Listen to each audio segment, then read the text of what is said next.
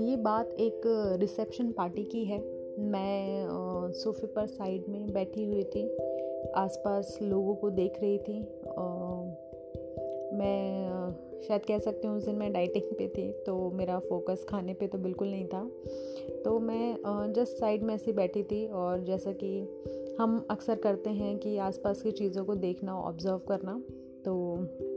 मैं भी इसी तरह से बैठी हुई थी। तो कुछ देर बाद में क्या होता है कि एक लेडी, आई थिंक वो उन्हीं की फैमिली की में थी, कोई उनकी रिलेटिव थी। बहुत ही सुंदर लग रही थी।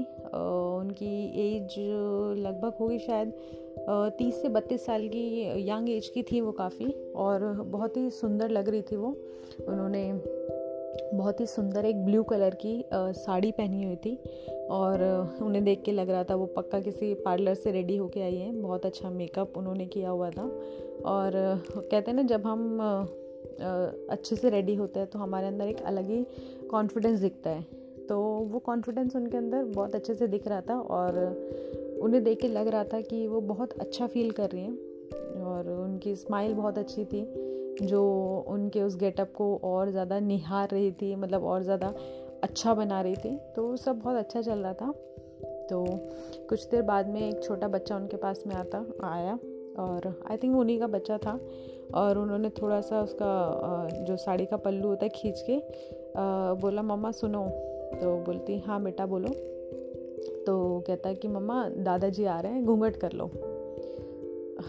तो जैसा कि हमारे इंडिया में कल्चर है कि जो बड़े होते हैं, उनके सामने घूंघट किया जाता है। तो क्योंकि बच्चे तो शुरू से देखते हुए यही बड़े होते हैं तो जैसे ही बच्चे ने अपने दादाजी को आते हुए देखा तो उसने अपनी मम्मा को जाके बोला कि ऐसे ऐसे दादाजी आ रहे हैं और आप घूंघट कर लो। तो आ, मैं लगातार ये सब चीज़ें देख ही रही थी और तभी जो आ, वो लेडी थी उनके साथ में आसपास में और भी दो तीन लेडीज़ खड़ी थी तो वो तुरंत बोलती कि इतना महँगा मेकअप करवाया है घूंघट करने के लिए थोड़ी ना करवाया। देखने दो जो देख रहे हैं मैं नहीं करने वाली घूंघट। तो उन्होंने ऐसा बोला और वाकई में आ, मैं कुछ देर तक उन्हें देखती रही उन्होंने घूंघट किया भी नहीं।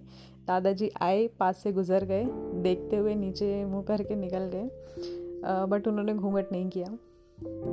तो बहुत ही अजीब बात ये भी है कि आ, ये जो घूंघट या जो इस तरह के परंपराएँ हमारे कल्चर में हैं हमारे इंडिया में हैं उनका मतलब क्या इम्पोर्टेंस क्या है हमारी लाइफ में देखा जाए तो? क्योंकि अगर घूंघट करने से ही किसी की इज़्ज़त होती है तो इसका मतलब तो ये है कि जो लोग घूंघट नहीं कर रहे हैं वो इज़्ज़त नहीं करते हैं। या ऐसे भी लोग हैं जो घूंघट तो करते हैं बट घूंघट के नीचे से जो इतनी बड़ी जबान उनके पास है, वो उसका पूरा यूज़ भी करते हैं। तो इज़्ज़त दिल से होती है और आई थिंक घूंघट जो है ये सिर्फ़ एक नाम होता है।